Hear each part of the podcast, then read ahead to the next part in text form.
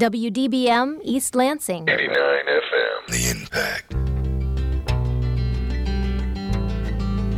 You're listening to Impact Exposure.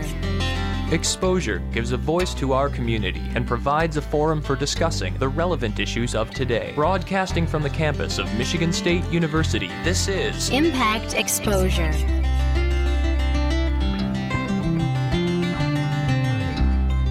This is Abby Newton, and you are listening to Exposure. But tonight we change exposure into sexposure, where we pair with Olin Health Center to talk about all things sex. With us today, we have a panel of um, very interesting people. So first off, we have Kevin Bator, who is in, with the Olin Health Center, and then we have Josh, who is the director of the In Your Face Theater Troupe. We have Dr. Tina Tim, who is a sex therapist, and then we have Dr. D, Dr. Dennis, who is also with Olin Health Center, and he is a professor here at MSU. So first off, uh, Dr. D is going to talk about what the In Your Face Theater Troupe is all about. That the way to educate was through entertainment and through. You ever see the movie All That Jazz with Roy Scheider when he says he steps in front of the mirror and he said it's showtime? That's how I've always taught. I've always believed that teaching is about 80% communication, 20% message. So I was brought over from the academic side to actually start a theater troupe, an in-your-face reality troupe, and we hired we had about uh, 16 people in the first troop. And we had a, a, very simple charge, which was to talk about sexuality in a positive light. Get away from the negative stuff, get away from the STIs, get away from all that stuff. Just talk about sexuality in, a very positive manner. And so the troop's been around since 1993, and back in 19, 1994, we went down to Chicago and saw a troupe called uh, Don't Throw the Baby Out with the Bathwater. And that's where we got the idea. That's the troup's name. It was kind of a predecessor to the. Racy. Uh, it was good. It's a little racy. It was racy. Don't throw the baby out with the bathwater. the was called. Well, they did very quick uh, skits and. Uh, uh, you know, some of their skits would be 10 seconds long, some of them would be three minutes long, but they'd go bam, bam from skit to skit. And I was never a believer in doing any type of processing after a skit. Like you would just do the skit, and I was a big believer that people needed to resonate. They needed to to see the skit and then think about themselves instead of somebody stopping the skit and going, okay, what did you think about that? Did Bob do the right thing? Or did Billy do the right thing? I was never a believer in that. I believe in just doing one skit to the next and let the roller coaster of emotions happen. But back in those days, I used to go with the troupe to every performance because sometimes we'd talk about some really, some skits that really touch on some nerves. We, you know, we did sexual assault, we did masturbation, we did gay, lesbian, we did everything back then, and, and it would invoke a lot of uh, feelings. And we'd always have a health educator there to process, and sometimes we'd even bring a counselor with us because it'd bring up some really tough things. And we had a lot of pushback back then because we were called the In Your Face Reality Troupe back then, and uh, we pushed pretty hard the envelope. And uh, and then in I think it was '95, we went down to Ohio State University and, and demonstrated this for a national audience for HIV prevention. Took the troupe down there, and then uh, in '96 we hosted a conference here, how to start an edutainment theater troupe. Uh, for HIV prevention and for doing positive sexuality. So there's a real history at MSU. So you guys are in a. You're a part of it. We, you're part of it, and I'm a big believer. Some of the longitudinal uh, surveying on whether we actually get real positive behavior change and intention to change, this program is always rated high, very high, because it's you know people sit back and they watch it and. There's nothing like it, and I was I I, I kind of want to ask Dr. Tim, you know, about some of the uh, things that you've been involved with is do you see that this type of edutainment is a worthwhile endeavor for students?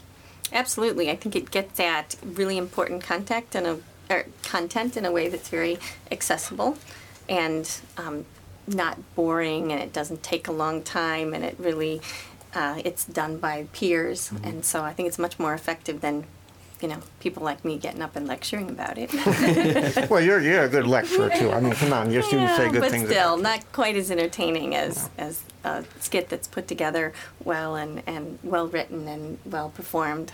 Yeah, and you know, uh, I say disengaged is because in the past we used to spend hours with the troop teaching them about you know different sexual health things and like that. But then we got to a point where it was like what we really want from you folks is uh, the art of entertaining.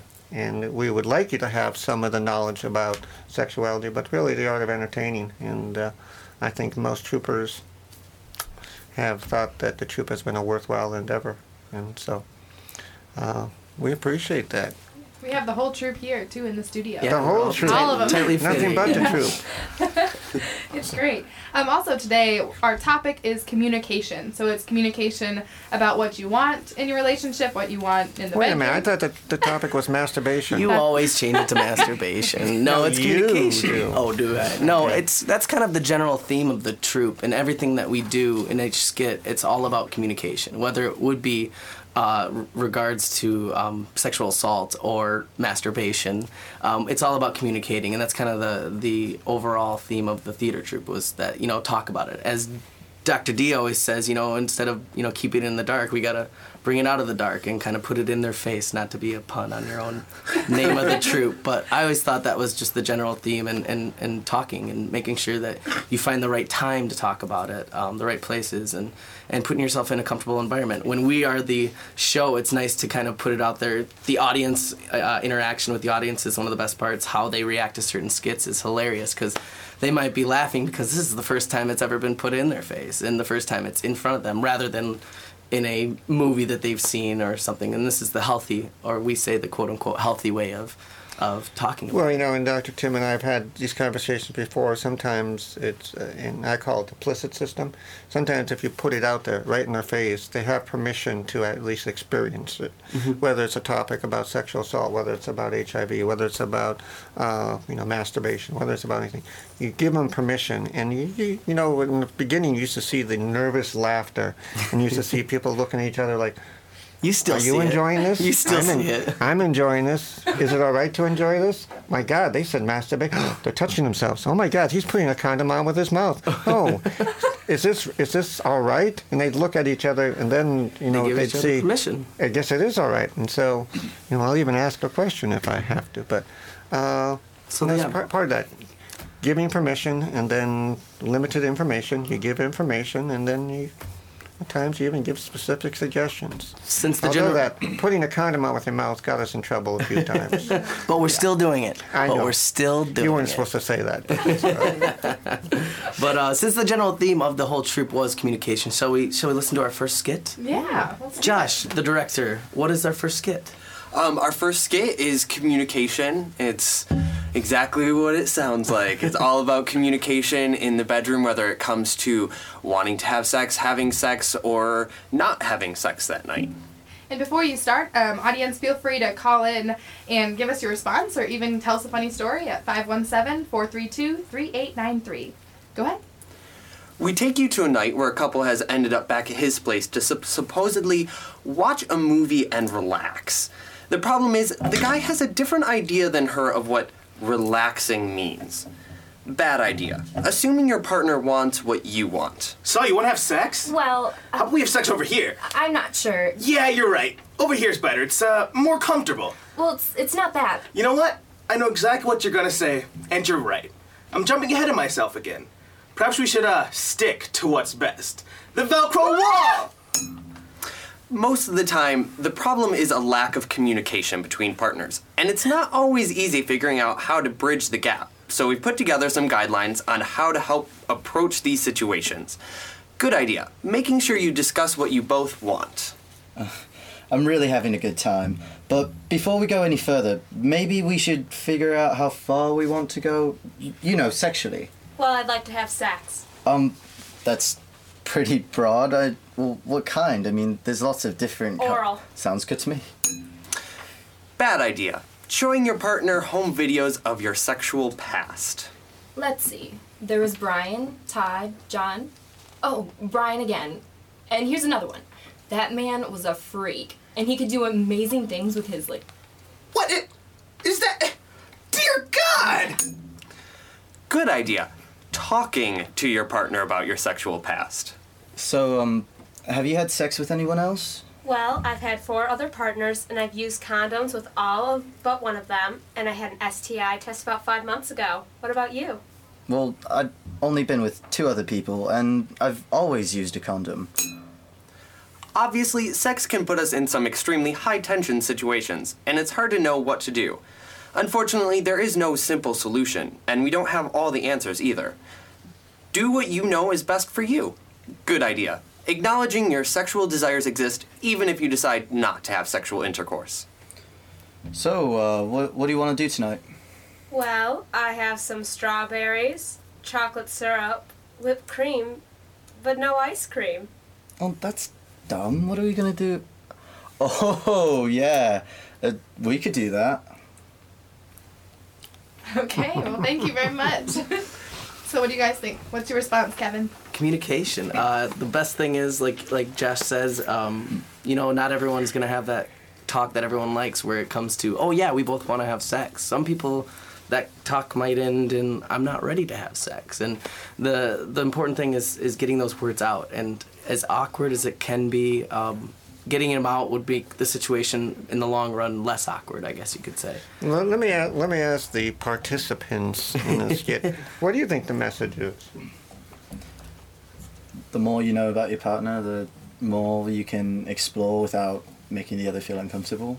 Okay. Boom. I think it's also like definitely sex is very intimate, and I think at least knowing what your partner is comfortable with and what you are comfortable with doing between each other is definitely that next. Why would that intimacy. matter? Why would you want to know what your partner wants or desires? Isn't it supposed to be just kind of happenstance?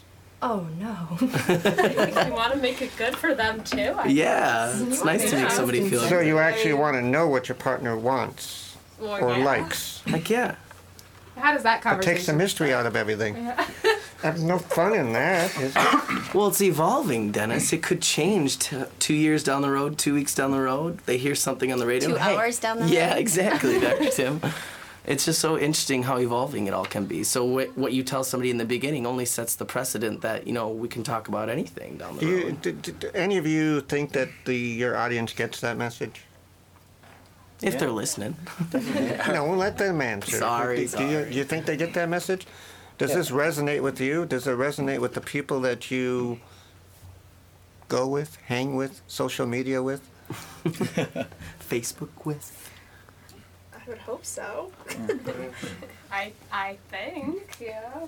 I got something out of it. I everyone else did. Yeah, Oh, I I think think that it so. takes it to like kind of an extreme just to be kind of comical and get people's attention. Um, because like it is a bit more forward that than perhaps people speak in real life, but it gets the point across that it's okay to be forward. Okay. Um, and it's okay to just say what you're thinking and not hold back on all those things that we think are so awkward and unacceptable when really they're just things that you're thinking and that you should probably express. So you are giving permission. Yeah. Okay, good. Do you think a lot of people have this conversation? Um, I think probably not as many as as there should be. Um, it's something that just is made out to be such an awkward conversation, and I hope that it's more than um, it seems that there is. Um, I hope that there are more relationships out there that are comfortable enough with each other. Well, let's put the question out to our listening audience at 4323893. We will give you a year's supply of condoms or whatever devices you need for your your uh, uh, exploitation. Well, I shouldn't say Exploitation. well, uh, Exploration. if, if you do you have these conversations, and what do you think about these conversations if you call in? But Dr. Tim, I'd like to ask you, what, what do you think at the crux of communication? What is it about? What what should couples do to communicate about sex or sexuality? Well, I think it, it's always shocking to me how difficult it really is. Um, and that when I see couples in therapy, and of course that's a specific subset of people who are really struggling, so perhaps, you know, more so than the average couple. But, you know, I talk about sex all the time, and that's what I'm trained in, and they come in and they're like, uh, uh, uh, uh, you know, can't talk about even the most simplest things like what they like, what they would want to do and so it, I always have to remind myself that people really aren't given these given these skills and I wanted to go back and say how wonderful it is that the troop works to increase communication among the the college population, but if we've got any parents out there listening, I'm going to make a plug for how good training and communication about sexuality starts much younger. And the more you teach about good communication about these topics when kids are growing up and have it be a part of the natural landscape and look for teachable moments and have it not be a big big deal, the more prepared they'll be down the road to not be so scared. You know, you just scared the crap out of most of the parents that are listening. I'm wondering if the parents knew that this troop existed in the first place. Well, you know, it- but you know, you, you bring up a good point. Two good points, really. And we did this in HIV counseling. We were always taught when we're doing HIV counseling, just because you're comfortable talking about sex, doesn't mean the person sitting across from you that you're counseling is going to be as comfortable. And I think I think you guys are probably well, probably is more comfortable talking about sex because you're in the troop. But you know, with a partner, it may be a little different. you you try this type of skit with a partner, and they go, "What the hell are you?" talking oh, they've had situations where they've been in the public rehearsing and people walking by are like, wait, are they having that conversation? Tell us about that reaction. oh, uh, go ahead. Oh, th- there's been a few. There's been a few Really? of people who would stop by and were like totally freaked out and would have a conversation. There's people who walk very quickly by us. Um, and we had an instance where the police came in because they thought we were doing the dating violence skit and actually thought that there was violence happening. Which was fun. it put you in your place a little bit. Yep, yep. That- You that's, that's happened. So, yes, it is quite in your face. Yes. But the flip side around that is that that you model comfort for other people, and and ideally that helps them to see that it doesn't have to be quite as difficult as um, as they thought. Yeah, I really don't think, and I've said this for 20 years now to every troop at the end of of uh, the year, except for the last couple of years, been too busy.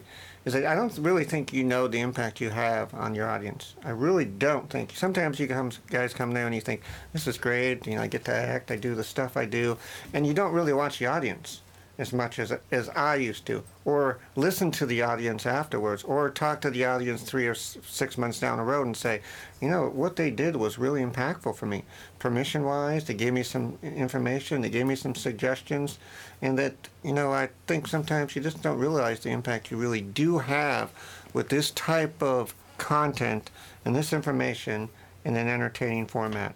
And yeah, sometimes it is comical. Sometimes it's pretty serious. Sometimes it hits right here. I mean, the number of people in the audience who have suffered and been victims of abuse or sexual assault or uh, living environments that have not said that sexuality is good.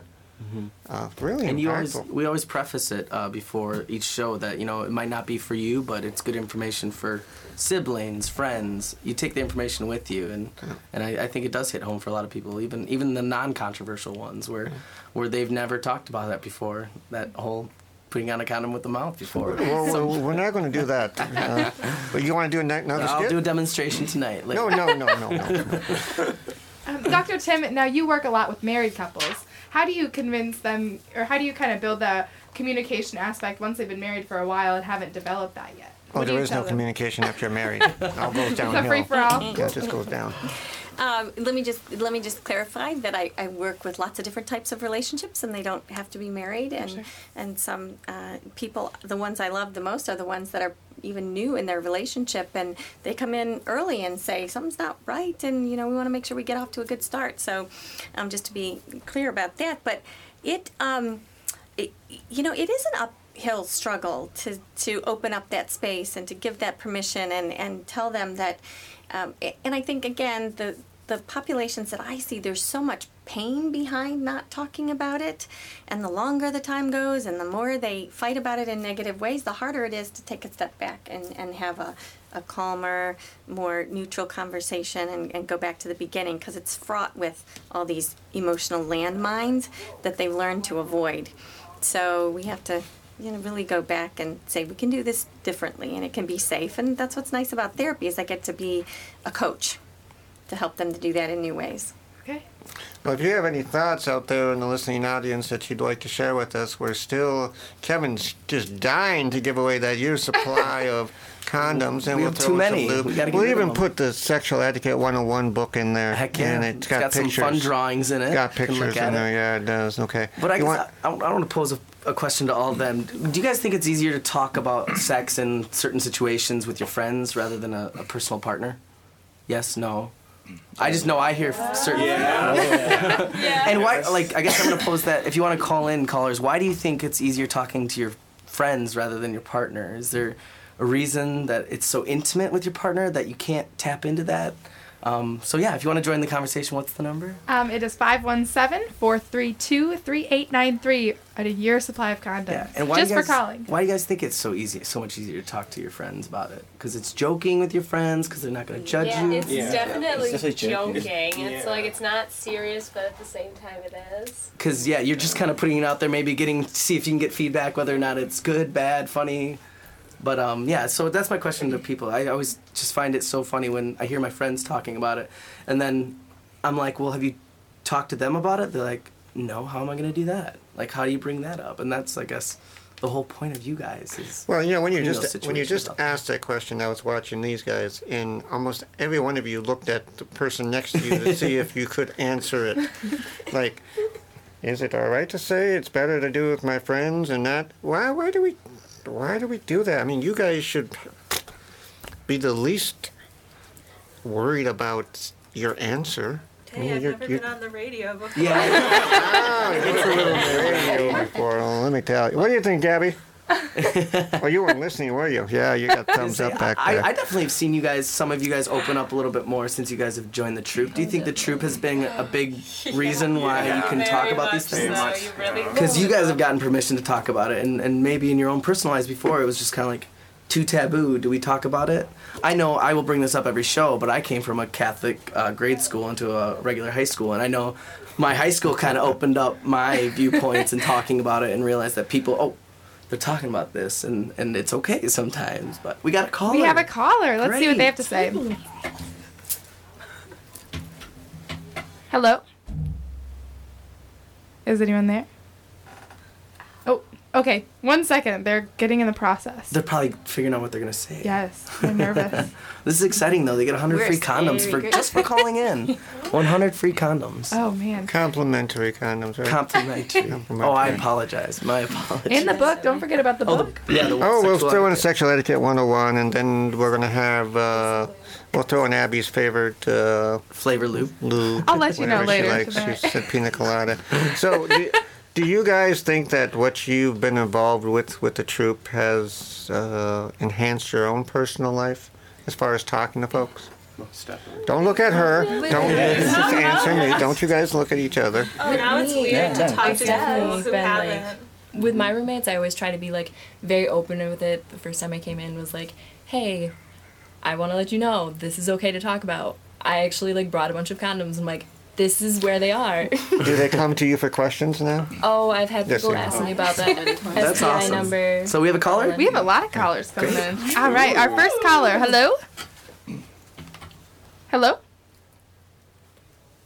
Maybe. Okay, we're having a little technical difficulty, but we will figure it out.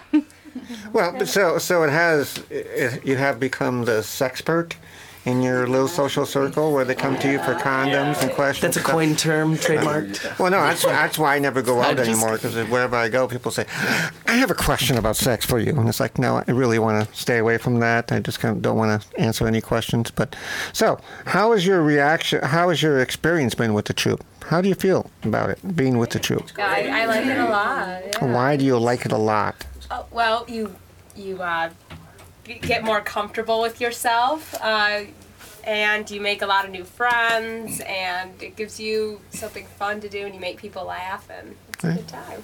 You gonna try again, Abby? yes. Let's do it. All right. Hello? Hello. We have a caller. What's your name? Hi there, I'm Steve. Hi, Steve. Thanks for joining us tonight.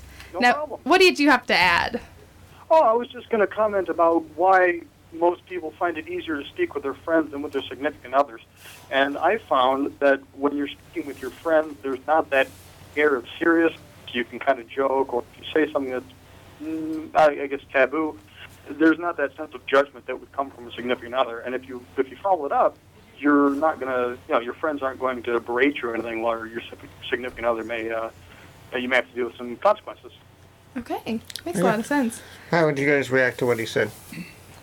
I think he's absolutely Yeah, I think Right, he's right. absolutely So it's kind of maybe like the fear of rejection is not there mm-hmm. with your friends as much as it might be there with someone that you feel so close with, and you almost feel like you can tell them anything, anything to them, but at the same time, it's like, well, what if that's the one big turnoff for them, or what if that's the one thing that's going to send them running? Hmm. You know, back in back in the early '90s, when we were trained to be HIV counselors, we had to go through this type of test where we had to put down on a map. We do a big map about who would you tell different things to. You know, like friends, acquaintances, stuff like that. And we found out that most people would talk to friends about really personal things that they wouldn't talk to intimates about or their partners about because it was safer.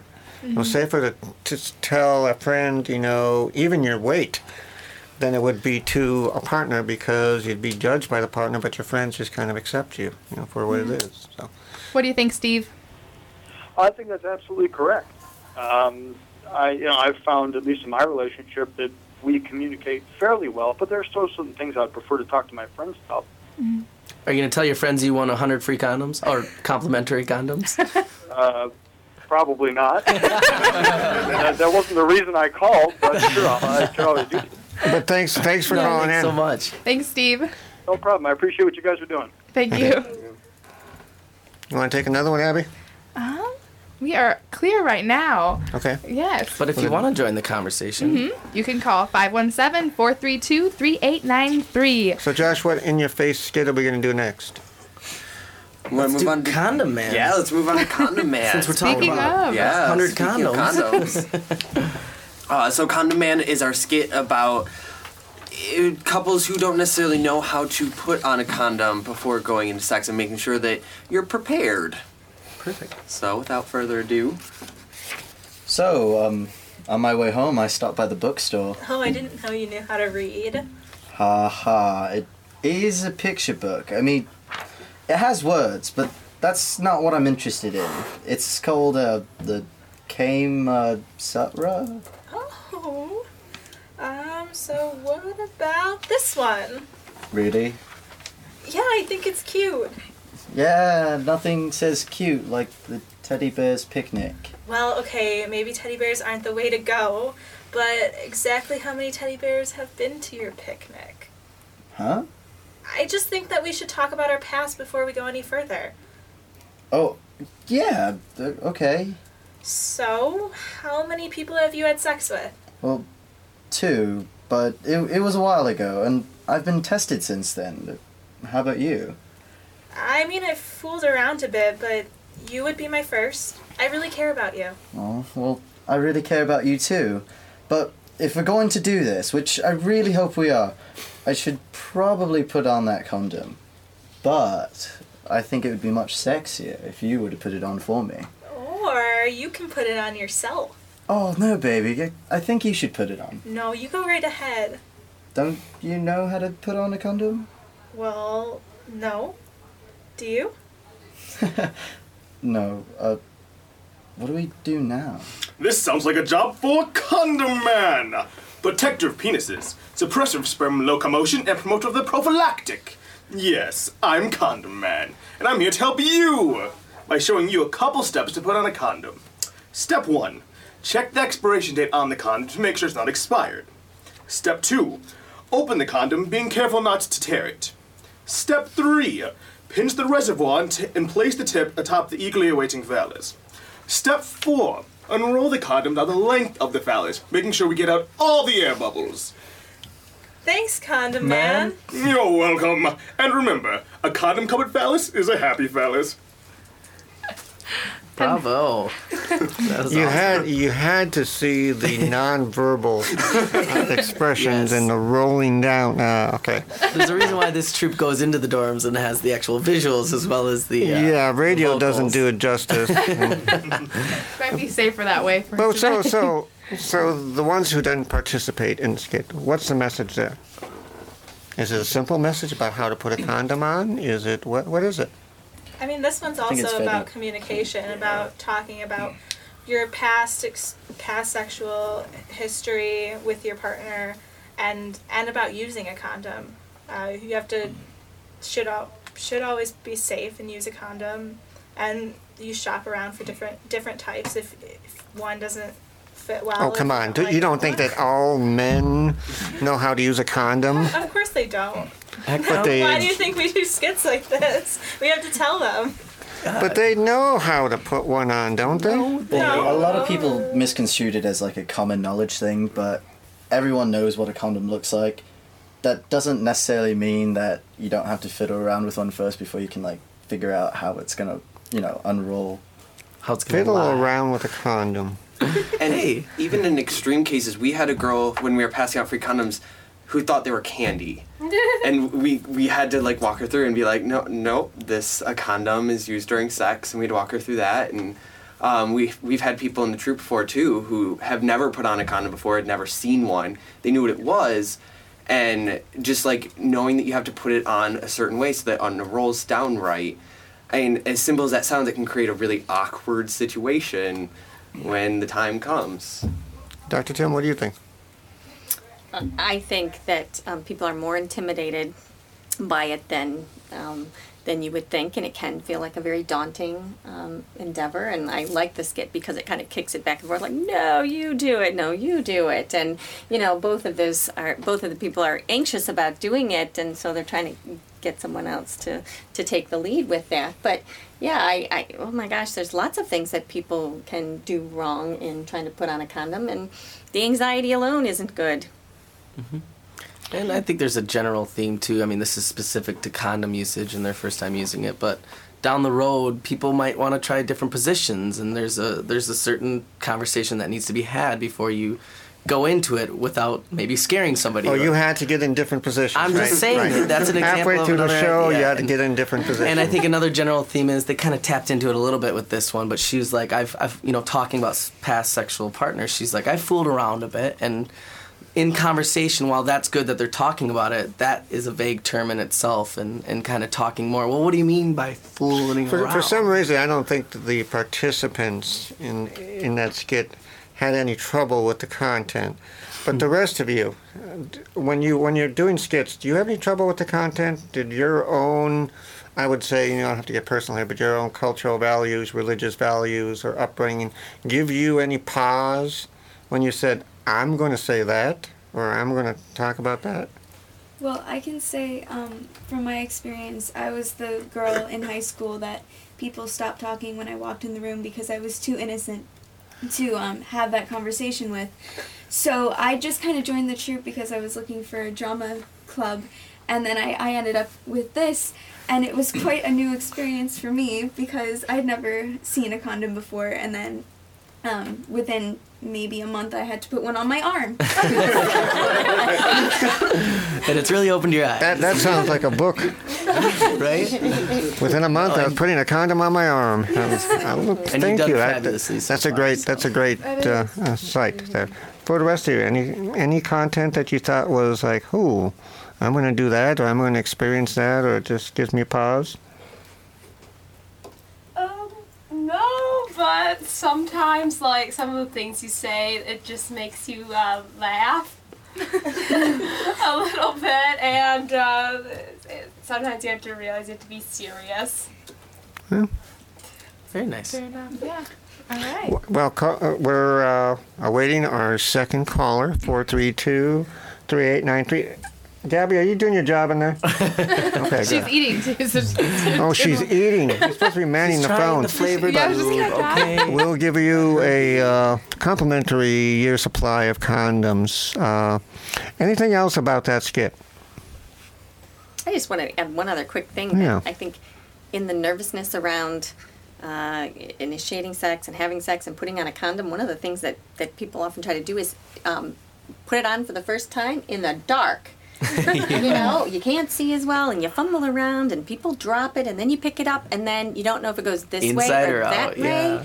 Oh, it's so much fun putting it on the wrong way. And, And uh, and what if it's your only to put it condom, too? the wrong way, and you can't roll it down, and then you you know people start freaking out, and of course you're not supposed to just turn Exactly, it over and, I thought about and that. use it again. So I mean, it's I, I think it's way more complicated, and again, particularly when you're handicapped by no lights and trying to do. You mean you're supposed to have sex in the light? That's what you're saying, Dr. Maybe, Tim? maybe preparation is in the light. I don't know. Soft candlelight. Yeah, there we go. Have candlelight. I mean, do people know often that condoms do expire? I didn't know. You didn't know that? I had no Yeah, a lot of people don't know that the, the lubrication will dry up. You keep it, in, and I guess a lot of people don't realize that certain environments might actually make it dry up more, like mm-hmm. keeping it out of extreme hot weather and extreme cold weather. And they say not to put it in your wallet, and because what what happens when it's in your wallet? Well, There's no air bubble. you can't check to make sure that it's like hasn't been opened, or there isn't a hole, or it hasn't been. And you damaged. sit on it long enough and it gets flat. But I guess it is okay if you are going out one night and that's the only spot you need to put it in. It's okay to put it in for that night as long as it's not long term. As long, yeah, as long as you're ready not to call the kid that you might produce wallet. uh, yeah, we uh, we don't consider that because heat can destroy the consistency of latex. Correct. And that uh, expiration date. I used to always say that if you have a condom that says good till October of 2013, I would not use it. Most condoms are are made four to five years in advance of the expiration date, and you have no. This is a medical device. This isn't actually a medical device. We make fun of it, but it's a medical device, and we have sent back. We have sent back condoms to manufacturers that were shipped in trucks that weren't heated mm-hmm. in the wintertime because if a condom freezes, there's no way you want to use that. Uh, any t- the way they're handled, the way they're packaged, the way they are stored is extremely important. Latex is fairly fragile to the environment, and so you never want to have it in the cold. You don't want to put it in your wallet, especially if you're going to sit on it. You just don't want to do that. Most people never check the expiration date. Yeah, wait a minute, dear. I- I'm going to check the expiration date now. In In that candlelight. yeah. Just And- ahead of time. Yeah. And one of the one of the ways that condoms fail most often, and we've seen this in research, is how. How do you think they fail most often? Putting them on. Well, yeah. Assuming. Think about it. Uh, Dr. Tim alluded to it. Yeah. The way they open them up. Most people open them up with their teeth in a hurry with the lights out, Put little holes and they rip them. them oh no. in the with the lights out with their teeth, and they don't know where the condom is in the package, and they put a hole in. So.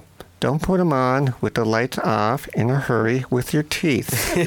know, know where the condom is in the package Words and carefully wisdom, open it. Dr. D. Well, it's just I've seen too much of this, and so so what's next, Kev? What's next? Uh, we got our next skit, which is abstinence, I believe. Yes. We have our skit on abstinence, which is uh, not necessarily. It, it's about deciding not to have sex and being able to support that decision and making sure that you're comfortable with it. Hey, uh, do you want to come over tonight? I have a big screen TV in my room. That sounds fun. Oh, it will be. I'm all about having fun, but I'm not gonna have sex with you tonight. W- wait, why not? Well, cause uh, I have a case of the Mondays. First of all, it's Tuesday. It's a really severe case. Who even says that? Okay, when you're taking a stance as serious and difficult to defend as abstinence, you should make sure you know your reasons and are comfortable enough with them to stand your ground. So the question is, are you ready for this? Uh, yeah. You can do so much better than that. Okay, let's try it again. Are you ready? Yes! Then get in there! So, uh, why not? I don't know you that well. Well, let, let's get to know each other more. In the biblical sense. Uh, let's try that again, please. Well, like my father always says, you have to get through Matthew, Mark, Luke, and John before you can get to me. uh, I'm not into dudes. Not exactly what I meant. Let's take it back and pretend that didn't happen. Uh, I think I'm falling in love with you. Okay. Okay, now I'm going to give you guys one more chance. I don't feel comfortable having sex with you tonight. I like you a lot, and I think we could get to that point in the future. I'd like to get to know you better before we casually jump into this. I think sex is something that is really special between two people. I also think that building a relationship and getting to know you is something I'd miss out on if we jumped straight into sex, and I don't want that. Well, I can definitely respect that. How perfect. As we saw here, it's your decision. When it comes to abstinence, it's most important to be sure you know where you stand and are comfortable enough with your reasons. Whatever you choose is great, as long as it works for you. Remember, there is no right or wrong decision, only what's right for you. So done. We do we do a quiet clap. Quiet Uh, why would why would we want to do a skit on abstinence? Because nobody's abstinent on this campus. Mr. Devil's Advocate over there. Devil doesn't need an advocate. Why would we do one on abstinence? Because I think that it's a, mis- it's a misconception that when you go to college, everyone here is just having sex, and that's just not true. Like certain people just cho- choose not to have sex right now, or just for the rest of their life. It's it's it's it's a personal decision, and that people need to respect that. It's not just something that everyone does. Okay. Anyone else? Definitely have to agree. Um, even though in this one it made the dude out to be a hound dog, he's not everyone on campus is going to be wanting to have sex or is like even ready for that. Or there could be different situations where they could be in a relationship and something goes south and they're not ready or they're scarred by something that happened in the past. You don't know that, and this just Hound dog. Were you born in the nineties? Hound He was dog. That's, that's from my generation, fifties and sixties. Hound dog. I love that. Uh, What's the rest of you? What do you think about this? What type of message does it send? Is it all right to um, have a sexuality but not express it? Because that's really what abstinence is, isn't it? 'Cause everyone does have a sexuality. You can't deny having a sexuality, but expression of it is your choice. Is it?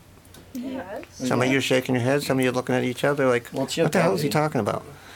So, so what other message do you think it sends? Does, does it give you, you know, because what's the data, Kevin? Twenty-five percent of 25% of students MSU students uh, choose not, to have express sex. their sexuality and are what we call absent. I don't really like that word.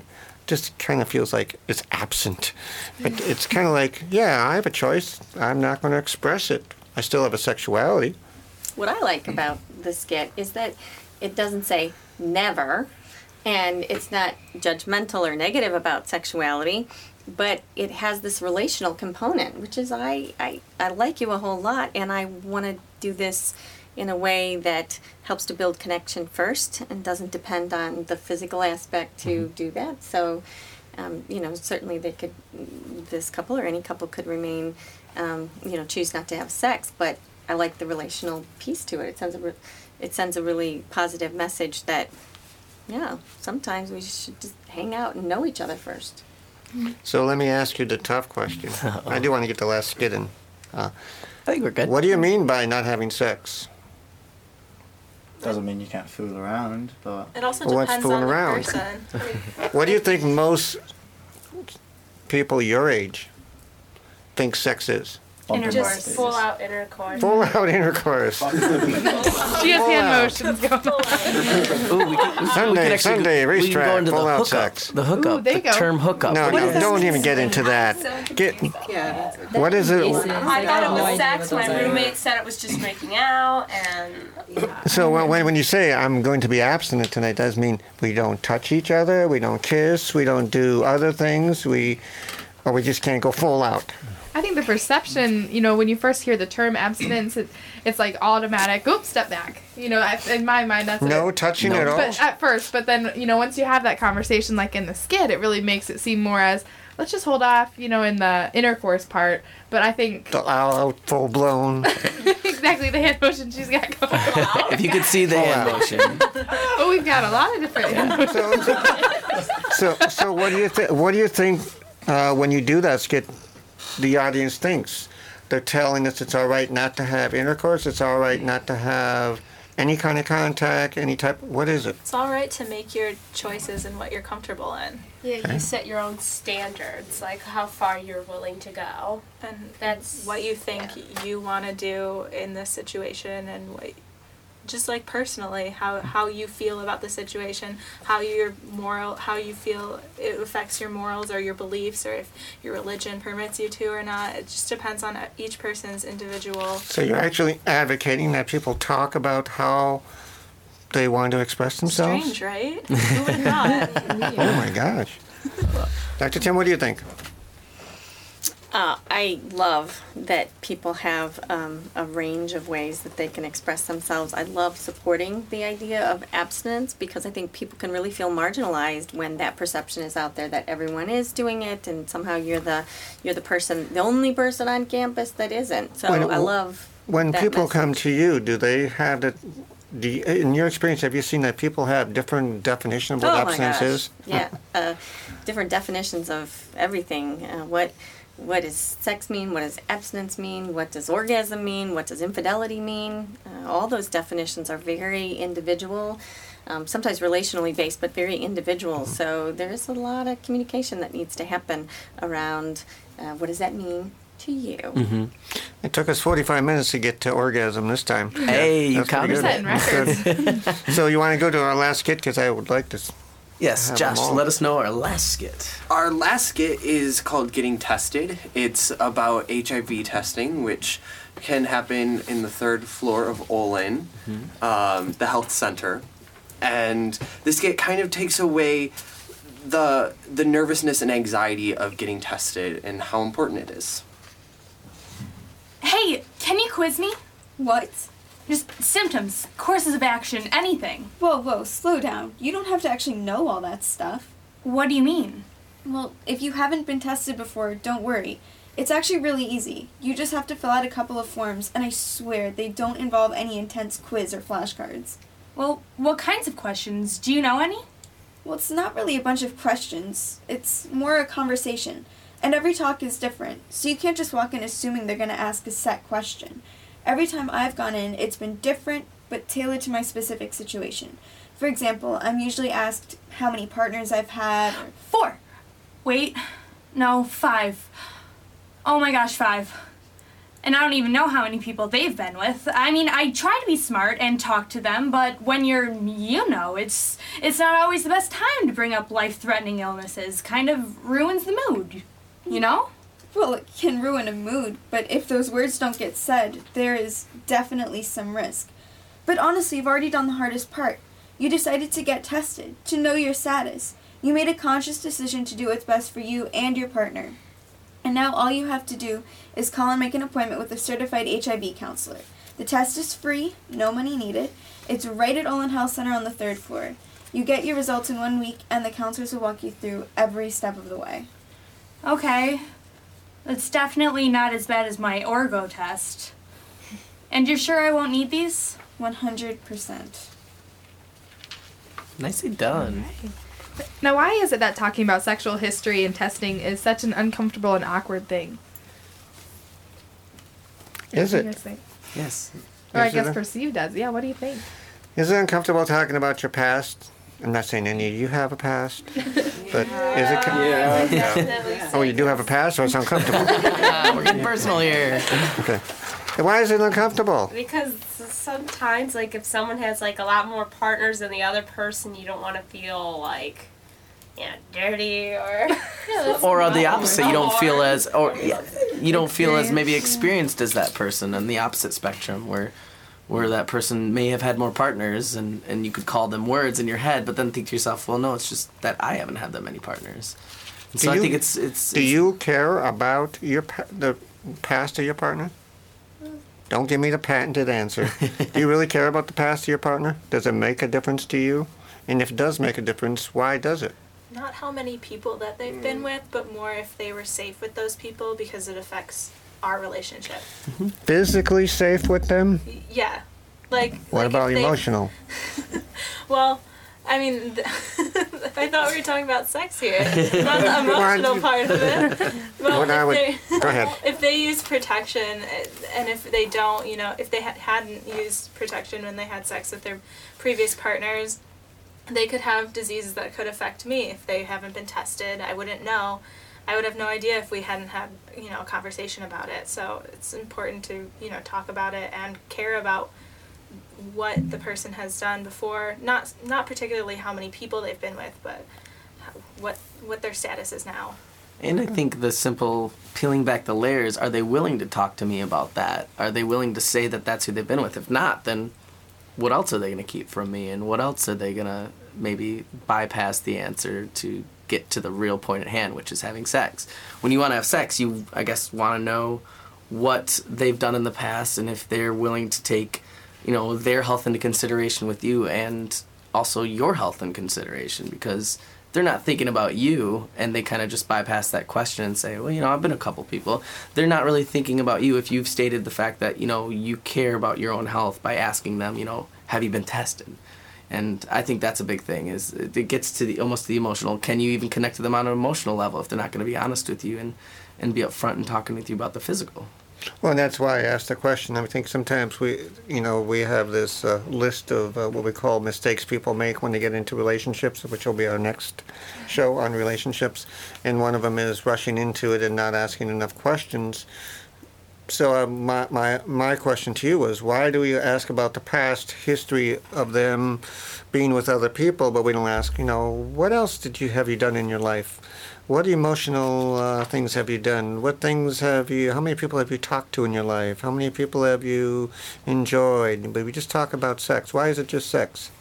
I, I want to jump in here and, well, I like relational sex very much and, you know, want there to be emotional safety and communication. I think there's another whole type of sex Yes. that we're not talking about, which is just like people that maybe you're having sex with that you're not planning on having a relationship with. Are you talking casual sex, Dr. Tim? Ooh, another topic. It goes by a number of different names. But, Yes. um, you know, I, I'm not sure, and maybe I, you know, this is off topic, but that, that you have to have this in depth, full disclosure of everything you've ever done, and first there was this, and that, you know what I mean? Kind of like that original skit I've been with this person, and this person, and this one I did, and this one I didn't, and just use a condom.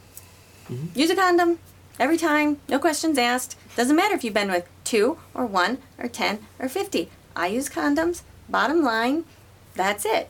Mm-hmm. So I'm not discouraging talking about that, but I don't also want to pretend that everyone out there's having sex is planning on having a intimate relationship with that person over time. So what you're saying, which is what I was trying to get at, oh. is that it's not necessary. You don't have to have a full-blown history on somebody in order to have sex with them. Oh, I did the tap. Did I do the You've been doing a little bit You've been doing it better. ten years. Oh my God. Ties Doing it. hands. Behind my he back. keeps hitting the table if you hear a bump here is and what there. is that it's all right to make a decision to have sex with somebody where there's not a lot of involvement other than protecting yourself other than saying you know what it's all right sometimes people just want to have sex to have sex it doesn't have to be a full-blown relationship that we decide we're going to get married and yada yada yada that's once again that permission that you give people that's expressing yourself is all right it's a natural thing And let's hope the people that want to have sex just to have sex find the other people that want to have sex just to have sex. Because you might have a little disconnection there if one person's in it for the relationship and the other person's just in it for the sex. You're really going off topic again, Kev. No, I thought it was right on. No, you're, you're fine. You're fine. But no, that's because I don't think we necessarily have to have, you know, a full history of everything that they've ever done just to say, you know, I like sex. You like sex.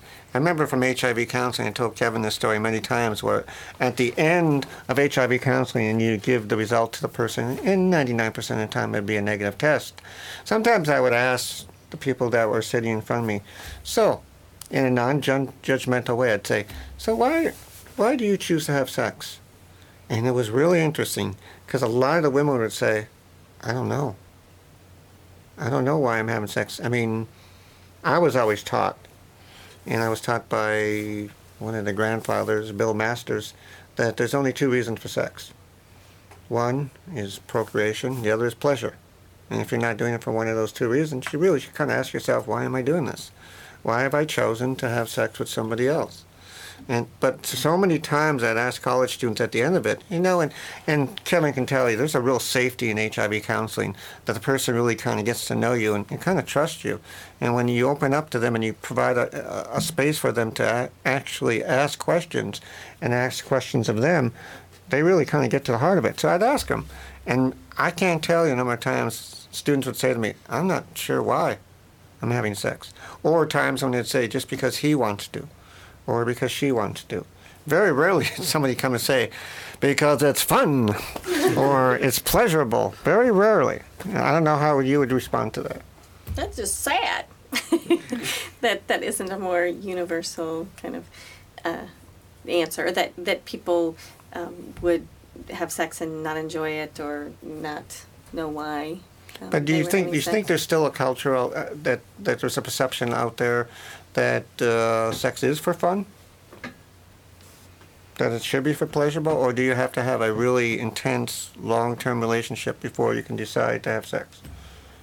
I think that that really varies. I think it varies across, you know, kind of your developmental lifespan, and there might be times in your life where you're more likely to have recreational sex, so to speak, and then there's times in long term relationships where the goal primarily is procreation, and you're very focused on uh, trying to have trying to have children, and that unfortunately can take the fun out of having sex when it becomes so goal focused, and that's all it's about. So. Um, I don't think it has to be one thing at, across the lifetime, but I'm a big fan of it being fun, regardless of why you're doing that. Do you think you guys get that message across to your audiences? I think you guys set a tone, that's for sure. As an audience member, as well as a past troupe member, it's funny. It's just fun to watch you guys talk about sex because that's what I think a big part of it is is, is enjoying it and exploring it. So I know we only have a couple minutes left. I would like to know. So, what's been your experience being with the troupe? I mean, you kind of talked about it a little bit. So, what's been your experience? I have What? You what? Nothing. She's the hand motions one. Do you want to talk? um, sure. Um, um, I've had a lot of fun with the troupe. Um, I've learned a lot. Um, it's something that I wasn't planning on doing. I was kind of dragged along. And, but I'm really happy I ended up doing it. So. I think it's opened you up. Yeah, little it bit. really has. I think it has. Others? I just I like having people I can talk about sex with all the time. I'll be honest. Like I, I I come from a very small town, and like people just don't go out like yeah we're talking about sex today. I'm glad I found these like the people in the troupes. Like we can talk about sex. I can text them. I can like hit them on Facebook. We can just talk about sex, and just, it's normal. Oh, you're think it's really sexting, right? cool. Sexting. Oh yeah, sexting all the time. Oh, yeah. now, do you feel like you know because you can talk about sex in this friend group, you've kind of brought that to your other friends as well? I have. Um, I've used a lot of the like information I've learned from the troupe to use uh, with my friends. Like, uh, for example, one of my best friends used an oil-based lube, and I'm like, "Ooh, that's a no-no. That's you shouldn't do that." And like, I wouldn't have never known that unless I joined this troupe. So it's it's very applicable now in my life. Okay. I was hoping that maybe you would um, talk for people that are listening and perhaps are, think that this is a fun group and something they would like to join. Can you talk a little bit about how do you get to be a part of the troupe and when are there tryouts or? Um, auditions usually happen at the beginning of the year, and they will be happening again once uh, the new semester spring comes along. Um, you guys are already booked for the rest of the semester, which is kind of awesome. All of the dates are booked. Which um, we actually have the two upcoming dates. Josh, when are Yes, we have March 19th in the Wonders Kiva at 7:30. At 7:30, and then March 26th in the Wilson Aud, also at 7:30. and anyone can come. It's uh, in those specific locations because that's where they are booked, um, and you can book them through uh, the health education department in the third floor of Olin Health Center. But um, they are already booked, so they are locations. If you want to find out where they are, again, the next two are in. Um, March 19th in the Wonders Kiva and March 26th in the Wilson Aud. And they always perform at 7:30. So And bring your who friends. should they contact if they're if people are interested for next year? You can contact contact us at inyourfacetheater at gmail.com. Again, that's inyourfacetheater at gmail.com. Okay. And as a quick wrap up, do you just want to go over what we sh- what people should keep in mind when they're talking about sex? Communication, like talk about it, finding the right time, um, being honest with people, ask those questions that you might be afraid to ask, and I think listen and respect each other. And because we have one prize pack left, I think I think we should award it to Abby for being the the host, the first time host, First time host of first time host of Sexposure. She did a fabulous You guys job. did a great Quiet clap, job. everyone. Thank you, everyone. We're Well, doing a thank- quiet clap. Gabby, you weren't too bad either, except when I'll you fell split 'em asleep with her. in the I'll middle. There you go. She's going to split the condoms Yeah, with you. it's all right. Thank you for coming in. Thank you for what you do. I still don't think you realize the kind of message you do send. Mhm. And it's very powerful. Well, thank you guys very much again to the troupe as well as our panel panelists. We really appreciate all your time. And this is Impact Exposure or Sexposure tonight. Thank you for tuning in. Uh, have a great evening. Broadcasting from the campus of Michigan State University, you've been listening to Impact Exposure.